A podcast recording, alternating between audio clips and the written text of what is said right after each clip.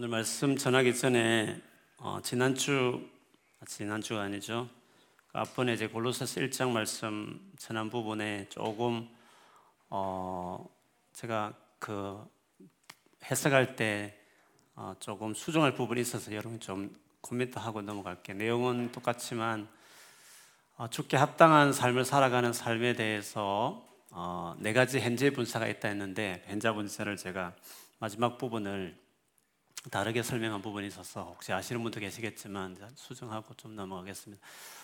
어, 주님께 합당한 삶을 살아가기 위해서는 선한 열매가 풍성한 즉 하나님이 일하심을 경험하는 일이 일어나야 되겠죠. 그렇게 되어서 하나님 일하시는 걸 경험하기 때문에 하나님을 알게 해달라 그게 첫 번째 기도였고 하나는 하나님 능력을 주셔서 오래 참음에 이르게 하셔서 잘 견디게 하심으로 그 다음에 하나님의 기업을 얻을 만한 천국에 들어갈 만한 존재로 클로파이 그렇게 아, 자질을 갖춘 사람이 되게 하신 하나님께 감사하기를 구한다. 이게 메인이었는데 어, 그렇게 보셨으면 좋겠습니다. 오늘 말씀 보겠습니다. 골로새서 4장 2절에서 6절까지인데요. 제가 끝까지 읽어 드릴게요. 골로새서 4장 2절에서 6절입니다. 제가 끝까지 읽을게요. 눈을 따라서 읽어 주시면 되겠습니다. 기도를 계속하고 기도에 감사함으로 깨어 있으라. 또한 우리를 위하여 기도하되 하나님이 전도할 문을 우리에게 열어 주사 그리스도의 비밀을 말하게 하시기를 구하라. 내가 이 일 때문에 매임을 당하였노라. 그리하면 내가 마땅히 할 말로서 이 비밀을 나타내리라. 외인에게 대하여는 지혜로 행하여 세월을 아끼라.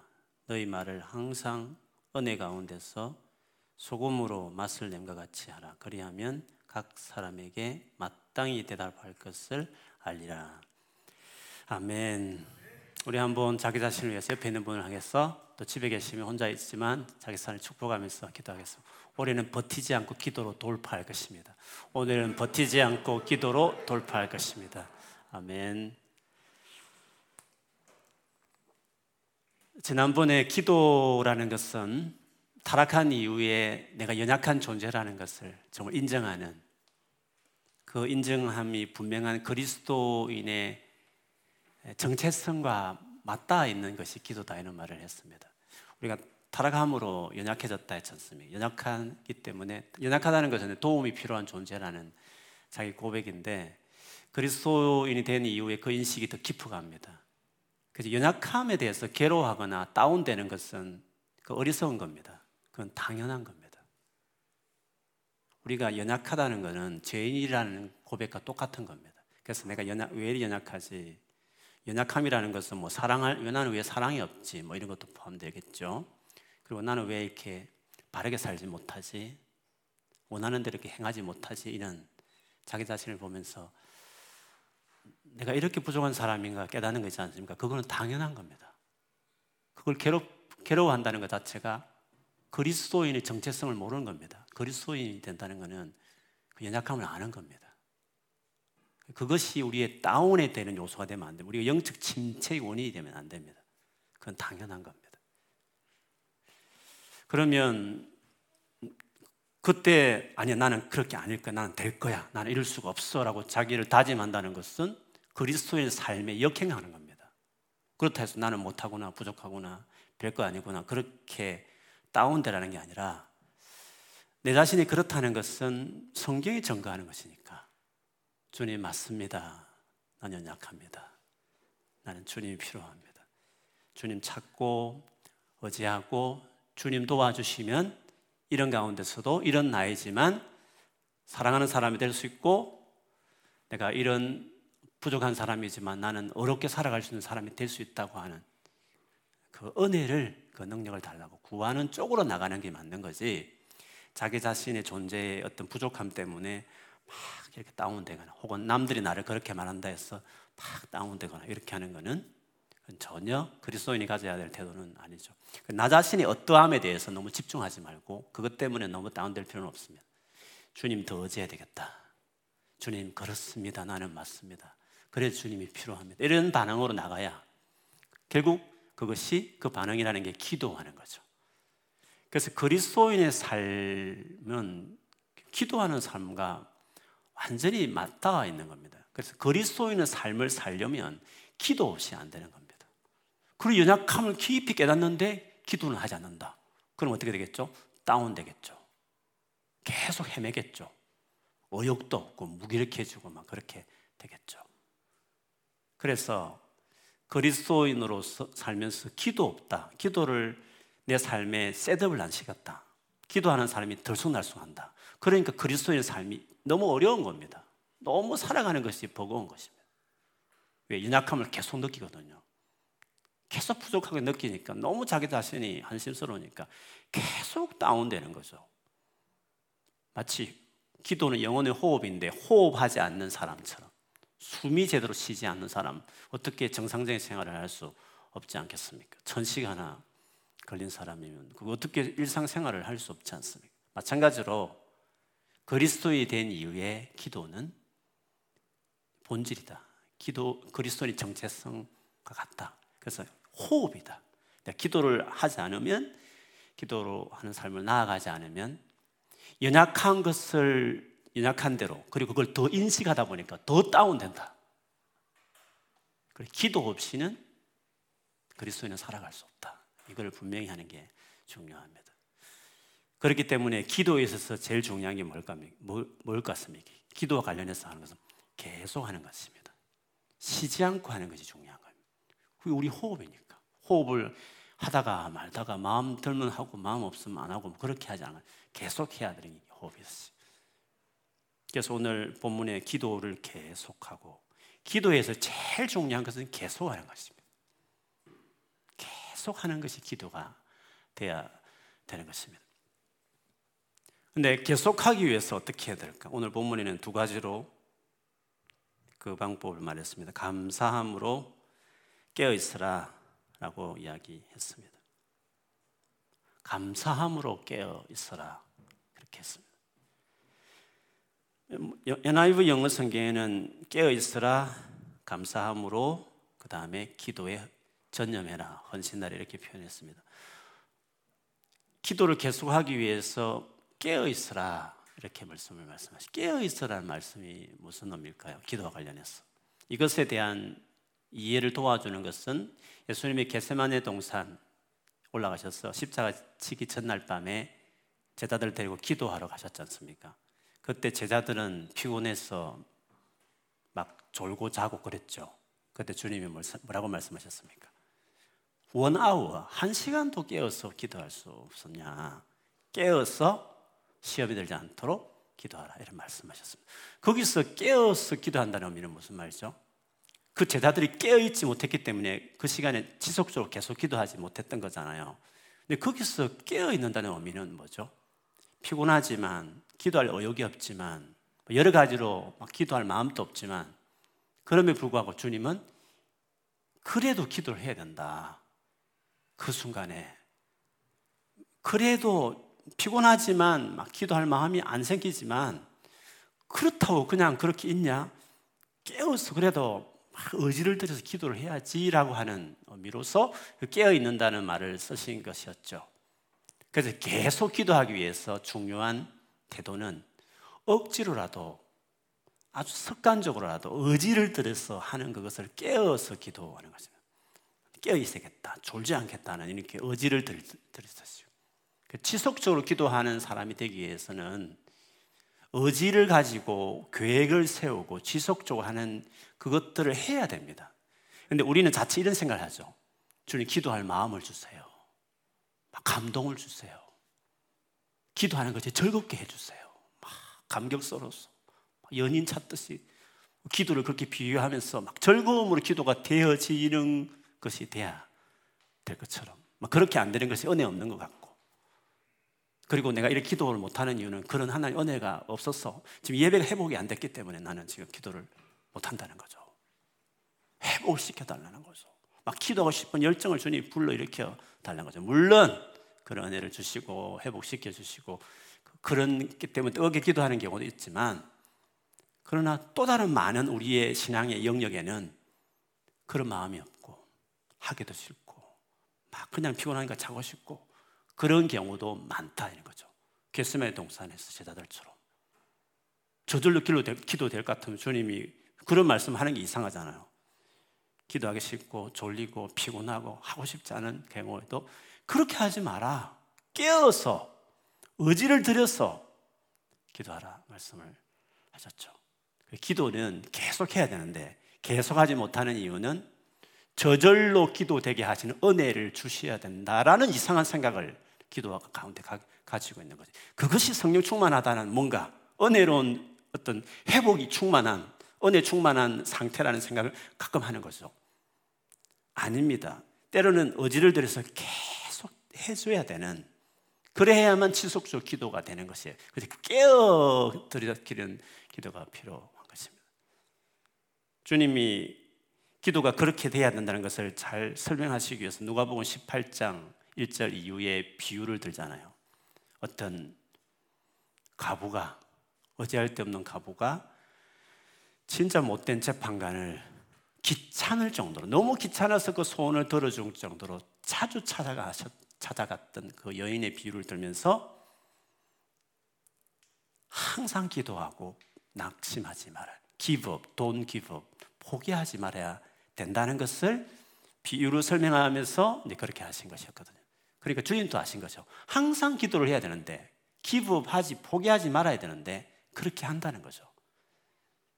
그렇게 하지 마라. 믿음의 기도를 가져라. 믿음의 기도는 뭐 대단한 신령한 기도 아닙니다. 뭐 방언 기도하고 뭐 예언 기도하고 이게 기도의 high class 아닙니다. 그 기도 다 중요하고 그게 놀라운 능력 있는 기도는 맞지만 기도의 제일 중요한 top 기도는 지속적으로 기도하는 겁니다. 끝까지 기도하는 것입니다.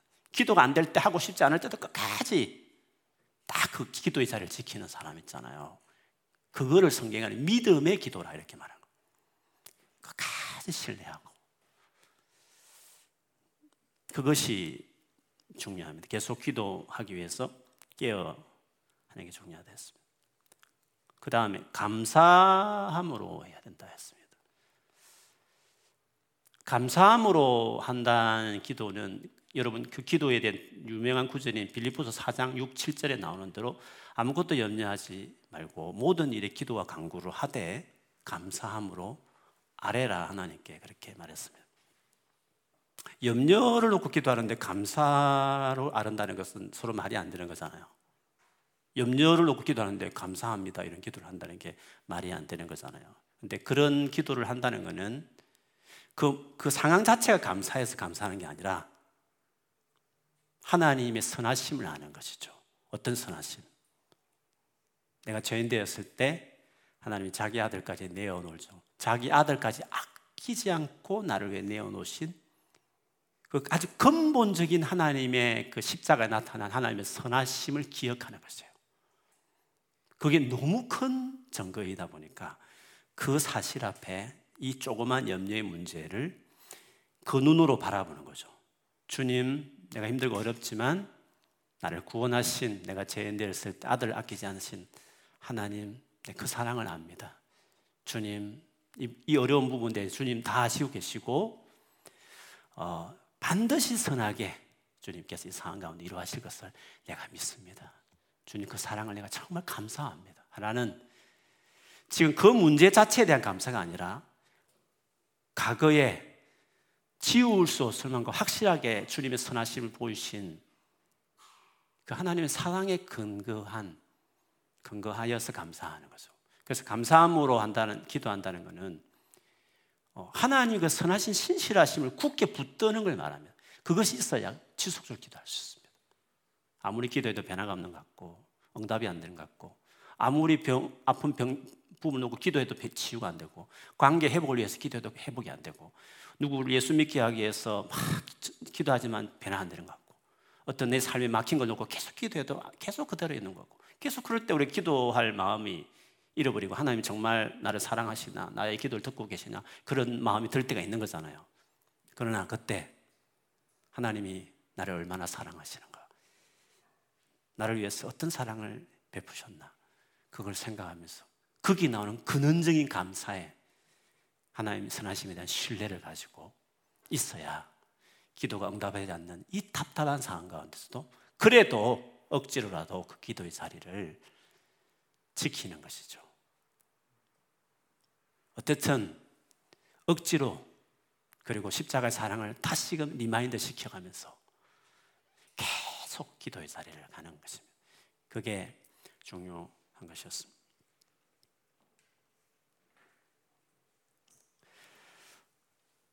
기도에 대한 가장 중요한 원리를 바울이 이제 말씀한 다음 이제 오늘은 특별히 기도에 대해서 자기 자신을 위한 기도를 부탁했습니다. 바울이 자기 자신을 위해서 기도해 달라고 부탁했습니다. 바울에게는 기도할 이유가 많이 있었습니다. 현재 이 서신을 쓸 때가 감옥에 있었으니까 얼마나 많은 피로가 있었겠습니까? 근데 바울이 구한 기도 내용, 기도 부탁의 내용은 뭐였습니까? 3절에 4절에 보면 또한 우리를 위하여 기도하되 하나님이 전도할 문을 우리에게 열어주사 그리스도의 비밀을 말하게 하시기를 구하라. 내가 이 일 때문에 매임을 당하였노라. 그리하면 내가 마땅히 할 말로서 이 비밀을 나타내리라. 전도를 놓고 자기의 전도하는 삶을 놓고 기도해 달라고 이야기했습니다. 오늘은 전도와 기도의 관계에 대해서 좀 같이 생각해 보고 싶습니다. 바울이 대단한 유명한 전도에 유능한 사람인데 불구하고 기도를 부탁한다는 것은 전도에 있어서 기도가 정말 중요하다는 걸 알았기 때문에 많고 많은 것 중에 이 부탁을 했겠죠. 늘 당신의 성령 역사하시고 기적도 있고 도와주시고 하시는데 뭐 굳이 막 많은 기도가 있을 텐데 그 기도 중에 에베소서도 마찬가지지만 골로새서 그렇고 자기를 위한 기도에 있어서는 특별히 전도를 놓고 기도를 부탁했다는 것은 전도라는 것이 기도 없이는 안 된다는 걸 전도의 현장에 언제나 있었던 그가 너무 뼈저리 깨달았기 때문에 이런 부탁을 한 것입니다. 그러게 그것을 뭐라고 말하냐면 우리가 전도를 잘 하려면 그리고 전도에 대해서 정말 뭔가 뚫고 지나가려면 기도의 영역이 반드시 있어야 된다는 것을 바울이 지금 보여주는 것입니다. 제가 뭐 토요일만 매주 토요일마다 이렇게 교회 같이 있기 때문에 전도를 매주 하는데 할 때마다 제 안에 갈망이 있습니다. 전도를 정말 잘했으면 좋겠다. 진짜 정말 전도를 목회 잘한 것보다 저는 전도를 잘했으면 좋겠어요. 정말 전도를 잘하는 사람이 되면 좋겠다. 전도를 정말 잘 가르칠 수 있는 목사가 되었으면 좋겠다. 이런 마음이 제게 많이 있거든요. 근데 하면 할수록 느끼는 것이 야, 이건 기도가 중요하다.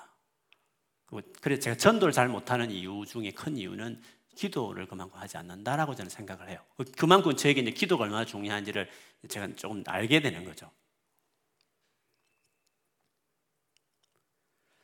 어, 제가 생각하는 전도를 위한 기도는 이렇습니다. 전도하는 시간만큼 그 전도를 위해서 기도하는 것입니다. 두 시간 전도하면 전, 두 시간 동안 전도를 한다면 두 시간을 기도하는 것입니다.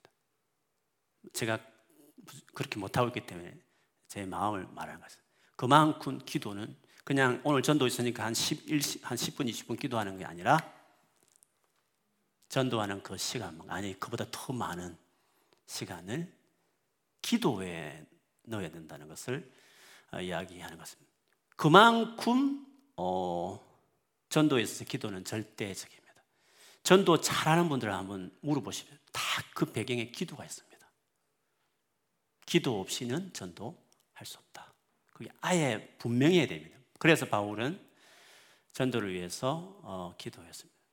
여러분 전도를 잘하고 싶으면 제일 먼저 아니 계속적으로 전도 현장에 있을 때마다 우리 안에 반드시 세워야 될 것이 기도입니다. skill이 아닙니다. 아, 가서 어떤 말을 잘할 것인 그런 차원이 아닙니다. 음, 기도 보이지 않는 영역 하는 이 기도가 중요하다는 것입니다.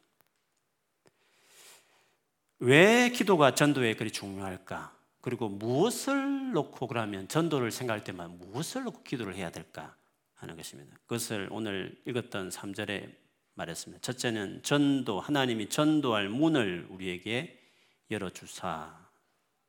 전도할 문을 하나님 열어주시기를 기도했습니다. 무슨 말입니까? 그냥 나간다고 전도가 되는 게 아니다 이 뜻입니다. 그냥 나갔어 나갔어 전도지 나눠준다고 전도가 되는 게 아니다 이 뜻입니다. 뭐죠? 주님이 문을 열어 주셔야 된다는 것을 말을 하는 것입니다. 하나님 편에서 전도의 문을 열어 줘야 전도가 된다는 것을 이야기하는 것입니다. 나가는 것은 그냥 내가 나가면 됩니다. 전도들 그냥 나갔어 그냥 이야기하면 되는 것입니다. 그런데 문을 열어주는 것은 내 영역이 되는 게 아닙니다. 이건 하나님이 하실 일이기 때문에 전도를 위해서 뭘 기도할 것인가 했을 때 하나님 전도의 문을 열어 주십시오. 하나님이 먼저 열어 주십시오라고 기도하는 거죠. 바울은 본인이 정말 성경에 대해 해박한 지식이 있고 수많은 그 당시에 철학자들과 만나서 얼마나 논쟁에 이길 만한 지식이 있었지만 하나님이 문을 열어줘야 전도가 된다는 것을 알았던 것이죠. 그러니까 기도를 전도에서 얼마나 중요한지를 이렇게 이야기하는 것입니다. 그런 점에서 저를 비롯해서 우리 모두가 전도를 생각할 때마다 아, 이건 하나님이 열어줘야 된다. 이런 하나님이 개입해야 된다. 라는 생각을 가지고 기도를 정말 해야 된다. 우리 교회가 더 전도하는 교회가 되기 위해서 이 전도를 위해서 이 하나님이 열어주심에 대해서 기도를 많이 하는 교회가 되어야 된다는 것을 동시에 우리가 알 수 있습니다. 전도가 무엇인지를 주님이 바울에게 하셨던 말씀을 보면 더 분명해집니다. 바울이 주님을 만났을 때 주님이 이런 말씀을 하셨습니다. 그 내용을 사도행전 26장 16절에서 18절에 보면 바울에게 이런 말을 했습니다. 일어나 너의 발로 서라. 내가 내게 나타난 것은 곧 내가 나를 본 일과 장차 내가 내게 나타날 일에 너로 종과 정인을 삼으려 하매니 이스라엘과 이방인들에게 내가 너를 구원하여 그들에게 보내어 그 다음에 어떻습니까? 그 눈을 뜨게 하여 어둠에서 빛으로 사탄의 권세에서 하나님께로 돌아오게 하고 죄사함과 나를 믿어 거룩하게 된 무리 가운데에서 기업을 얻게 하리라. 전도라는 자체가 눈을 뜨게 해서 어둠에서 빛으로 사탄의 권세에서 하나님께로 돌아오게 하는 것이 전도라는 거예요. 이게 어떻게 전도지 나눠주고 말하는 것이라고 말할 수 있겠습니까? 이건 하나님이 하시는 일인 것입니다. 이게 전도인 것입니다. 그렇다면 이건 하나님이 해주셔야 할 일이니까 하나님이 안 해주면 안 되는 일이니까 또 내가 나가야 될 일이긴 하지만 내가 안 나가면 주님 또 일을 안 하시기 때문에 내가 나가야 되는 걸 맞지만 그러나 나갔을 때 실제로 전도가 일어나려면 이건 하나님이 해주셔야 될 일이니까. 문이 열려져야 되니까. 정말 영혼이 들을, 들을 수 있도록, 돌아올 수 있도록 하게 하기 위해서. 그 실질적인 전도의 실제가 일어나게 하는 것은 하나님이 해주셔야 될 일이기 때문에 당연히 전도에 있어서 기도는 절대적이다. 이렇게 볼 수 있습니다. 두 번째 기도했던 것은 우리에게 아, 문을 열어줄 뿐만 아니라 그 다음에 그리스도의 비밀을 말하게 하시기를 기도해달라 했습니다. 내가 마땅히 할 말로서 이 비밀을 나타낼 수 있도록 그리스도의 비밀을 말할 수 있도록 기도해달라고 말했습니다. 이거는 전도할 내용과 관련된 이야기입니다. 그리스도의 비밀을 말하게 하시기를 구하라 했습니다. 여기서 알 수 있듯이 뭐 이것은 제가 많이 강조했습니다. 전도할 때 증거할 분은 그리스도라는 것을 말하는 것입니다. 그리스도를 전하는 것입니다. 전도는. 전도할 때 성부를 전하지 않습니다. 올마이티 갓을 전하는 게 아닙니다. 전도는. 성령을 전하는 게 아닙니다. 전도는. 올마이티 갓 하나님께 가려면 재용수 받아야 되니까 성자를 거쳐야 성부를 가는 거고 성령을 받으려 해도 예수 믿어야 성령을 받는 것이니까 그리스도를 거치지 않고는 삼일체 하나님께 갈 수 없기 때문에 우리는 그리스도를 전하는 게 전도에 제일 중요합니다. 물론 신 자체를 부정하는 무신론자에게는 신 존재 정명에 대한 말을 시작할 수 있어요. 그건 시작에 불과합니다.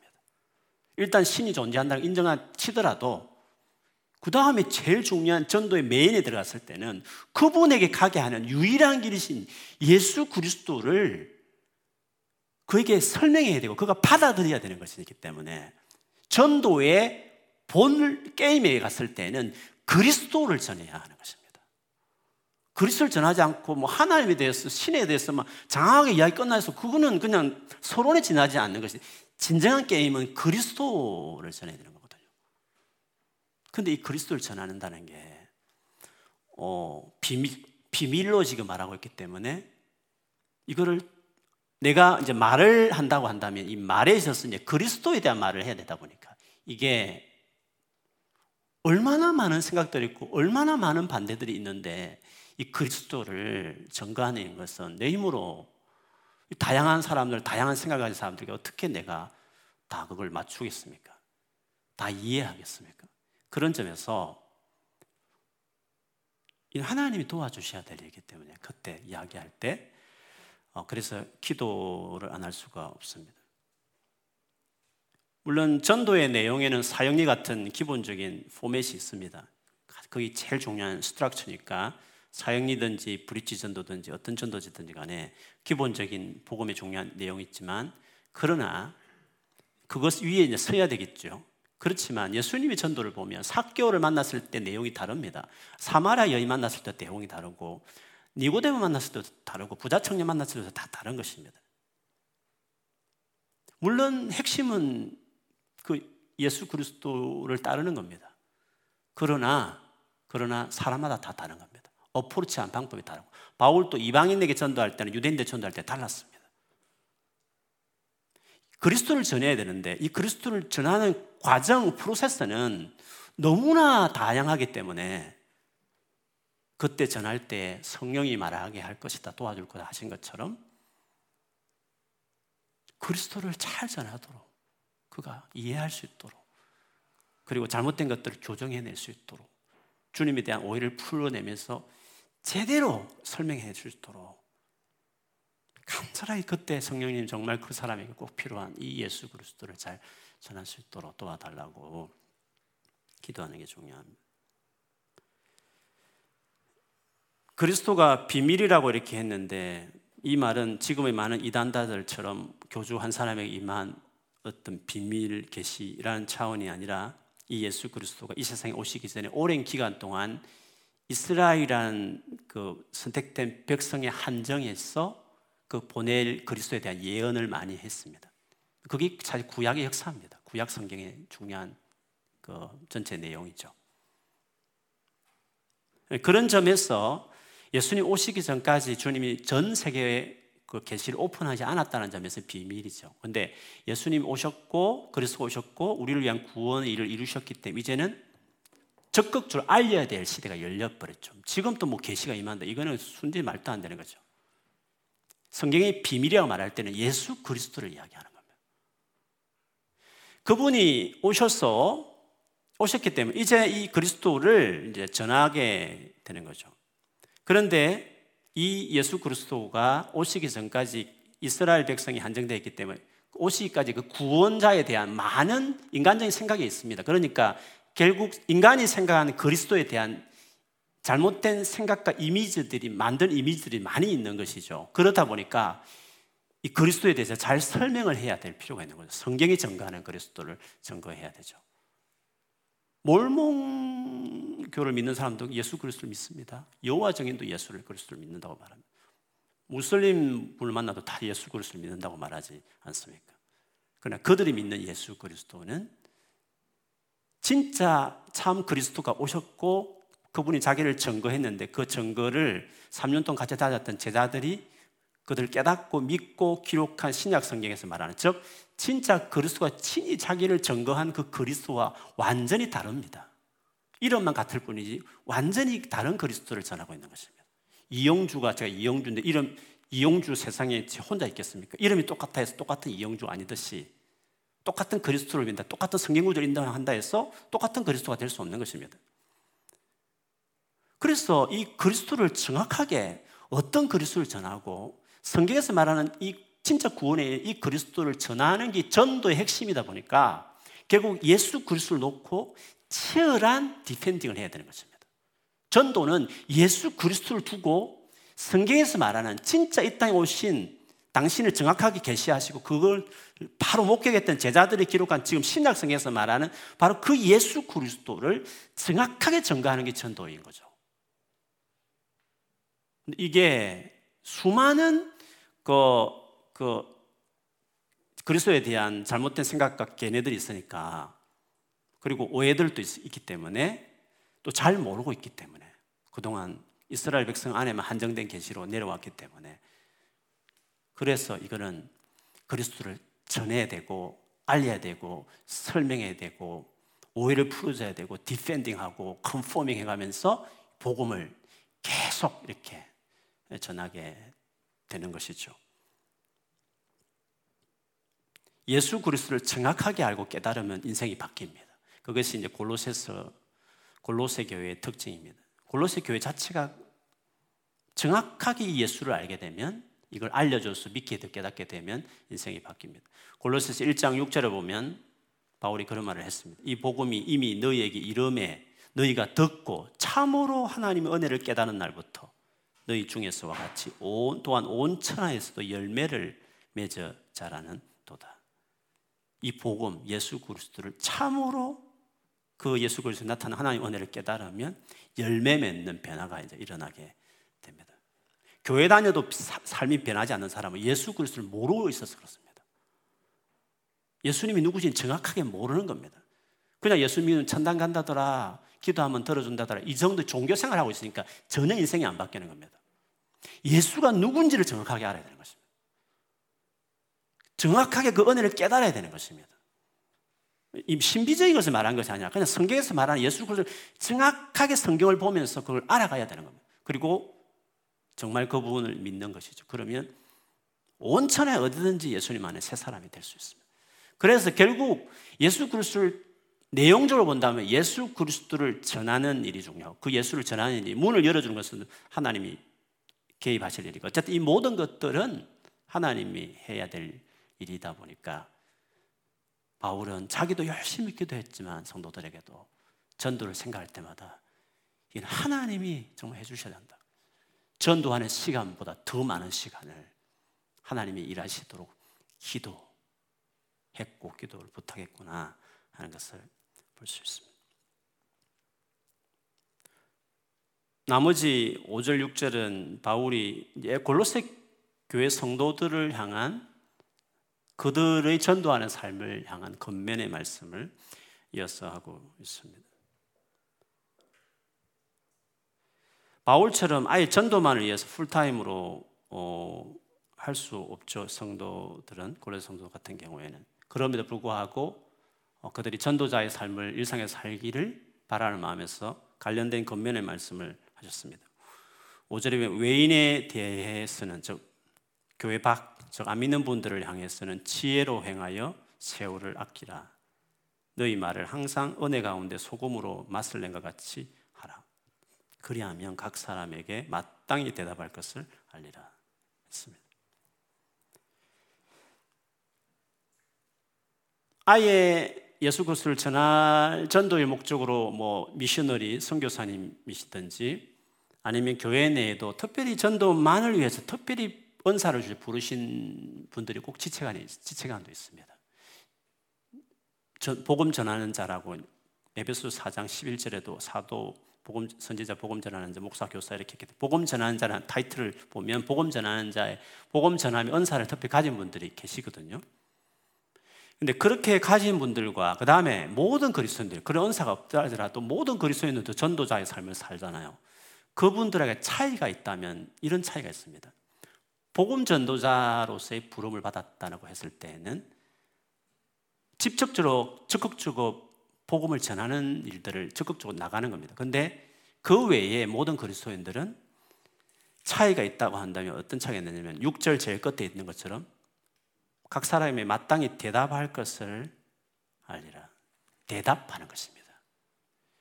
전도자들은 질문하는 사람이라면 일반 모든 그리스도인은 대답하는 자들입니다. 그리고 누가 질문을 하는 거죠? 안 믿는 분들이 질문하는 것입니다. 안 믿는 분 질문할 때 그걸 대답하는 겁니다. 근데 전도자들은 그냥 가서 질문을 한 거예요. 먼저 적극적 전도를. 다이렉트로 복음을 전한 거 전도자들, 은사를 받은 사람이 주로 많이 하는 일이라면 모든 일반 성도들은 어떻습니까? 안 믿는 외부 사람들이, 외인들이 질문해 올 때, 그때 대답하는 그 일들은 다 해줘야 된다는 거예요. 어디든지. 우리 모든 일상의 삶에서 예수 그리스도에 대해서 질문하게 할 수 있는 사람들이 되어서 그걸 대답하라. 이런 의미로 이야기했습니다. 베드로전서 3장 15, 16절에도 마음속에 그리스도만 거룩한 주님으로 모십시, 모십시오. 여러분이 가지고 있는 소망에 관해 묻는 사람들에게 대답할 말을 준비해 두십시오. 그들에게 공손하고 친절한 태도로 그것을 설명해 주십시오. 늘 바르게 살아가십시오. 그리고 그러면 그리스도 안에서 선하게 살아가는 여러분을 헐뜯는 사람들이 도리어 부끄러움을 느낄 것입니다. 예수님을 특별히 경외하는 태도 보이고 또 소망이 있는 사람으로서 살아가고 선하게 살아가는 자로 사는 것이죠. 그래서 그들이 우리의 모습을 보고 질문하게끔 만드는 거죠. 음, 일종의 관계전도와 비슷합니다. 질문하게 만들 만한 구별된 모습을 그들한테 보여주게 될 때, 그때 베드로전서는 공손하게 친절하게 설명을 잘 해주라고 이야기했습니다. 이것이 우리가 모든 그리스도인들이 누구나 어디든지 직장에든 학교든 늘 해야 될 전도의 모습을 이야기하는 것입니다. 오늘 본문에 의하면 외인에게는 지혜로 행하여 세월을 아끼라 말했는데 NIV 성경을 보면 외부 믿지 않은 사람을 대할 때 지혜롭게 행동해서 가장 좋은 기회를 만들어라 이렇게 세월을 아끼라 이 말을 좋은 기회를 만들라 이렇게 했습니다. 이 기회가 뭐죠? 질문할 안 믿는 분들이 질문할 수 있는 기회들 그리고 언제나 대답할 준비를 하고 있으라는 거죠.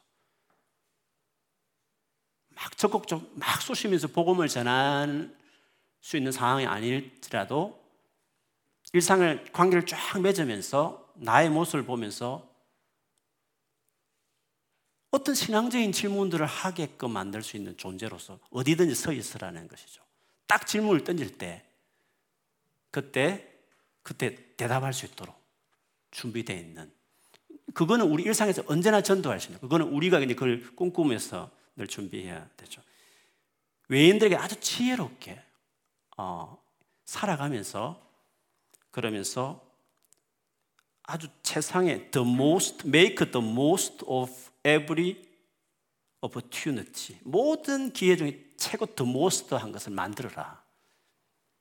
진앙적인 대화를 나눌 수 있는 그런 기회가 생기도록 최상의 기회를 만들어. 그것은 늘 복음을 전해야지, 예수를 나눠야지, 어, 막 생뚱맞게 하지는 않지만 자연스럽게 살아가면서도 언제든지 어떤 질문이 나올 때마다 어, 깨어 있어서 복음을 나눌 수 있는 기회를 늘 가질 찬스를 최상의 기회를 노리면서 우리가 우리 삶의 영역에서 우리 일을 하면서 살아가는 이게 우리가 일상에서 이제 흔히 말하면 전도할 수 있는 방법이었기 때문에 바울은 아예 전도 현장에 늘 다이렉트로 간 사람이었기 때문에 자기를 위해서 이렇게 전도를 아예 문을 열어주시고 막 여러 가지 위기 속에서도 복음을 잘 전하고 진짜 치열한 그 현장에서 디베이트 현장에서 예수 그리스도를 잘 전하도록 필요한 말을 구했지만 너희들은 일상에서 진짜 지혜롭게 정말 그 안에서 차이 나는 매력적인 존재로 살아가면서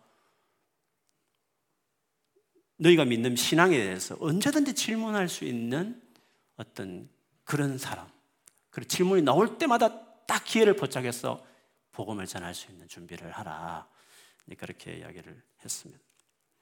이것은 뭐 상황에 대한 이야기고 기회에 대한 이야기고 그 다음에 6절에 가서는 말에 대한 이야기죠. 너희 말을 항상 은혜 가운데 소금으로 맛을 낸 것 같이 하라. 그렇게 한다면 마땅히 대답할 것을 뭘 해야 될지 알게 될 것이라고 말을 했습니다. 먼저는 말을 은혜 가운데 소금으로 맛을 낸 것 같이 하라 했는데 은혜 가운데 하는 말이라는 것은 에베소서 4장 29절에 보면 나쁜 말은 입 밖에 내지 말고 덕을 세우는데 필요한 말이 있으면 적절한 때 해서 듣는 사람에게 은혜가 되게 하십시오 했습니다. 덕을 세우는 즉 다른 사람을 encourage하고 build up 시키고 하는 어, building others 하듯이 다른 사람을 이렇게 building up 이렇게 세우는 말을 하는 거죠.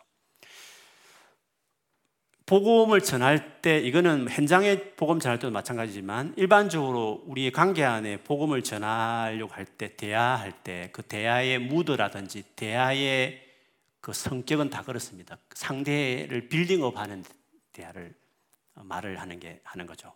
왜냐하면 복음 자체가 영혼에 대한 사랑의 하나님의 사랑의 이야기지 않습니까? 죄를 말하고 심판을 말하지만 그러나 사실은 그것 받지 않고 구원하기 위해서 자기 독생자를 내어놓으신 그 내용이 복음의 내용이기 때문에 당연히 그 복음을 전할 때 그 영혼에 대한 build up 시키는 말없이 존귀하고 귀하고 소중하고 어, 사랑하는 하나님 사랑받는 존재라는 것에 대하여 어, 그 말을 할 때 그 그런 은혜의 말을 하라는 거죠. 안 믿는 분들 할 때 축복하고 존귀하고 소중하다라는 직접적으로 성경 구절 인용해도 좋지만 평소에도 우리의 말이라는 게 build up 시키는 말로 모든 불신자들 안에서 우리 안 믿는 사람들 속에서 남들은 험담하고 비난하고 까고 막 이렇게 비난하고 이렇게 안 좋은 걸 이야기하지 우리는 언제나 은혜의 말. 정말 왜 그걸 그냥 듣기 좋은 빈말을 하는 것이 아니라 립 서비스라는 것이 아니라 원래 그게 사실이니까. 그들이 너무 소중한 존재들이니까.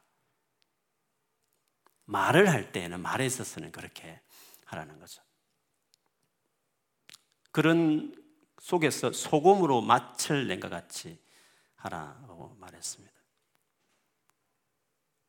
소금으로 맛을 낸다는 것은 흥미와 관심을 끄는 내용의 대화를 나누라 그 뜻입니다.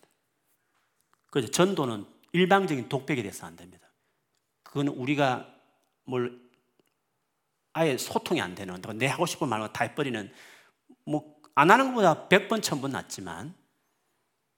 근데 바울은 소금으로 맛을 내듯이 흥미, 공감, 관심,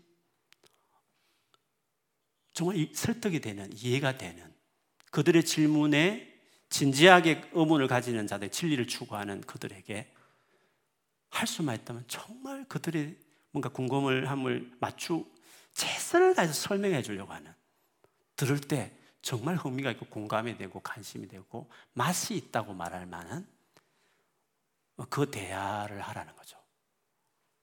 근데 우리 한국 교회는 이런 전도를 안 했습니다. 왜 가만히 있어도 몰려오는 시대를 거쳤기 때문에 사실 이런 전도를 그렇게 중요하게 생각 안 했습니다. 이제는 반기독교적인 분위기가 됐기 때문에 진짜 이런 방식의 전도가 할 시대가 됐죠.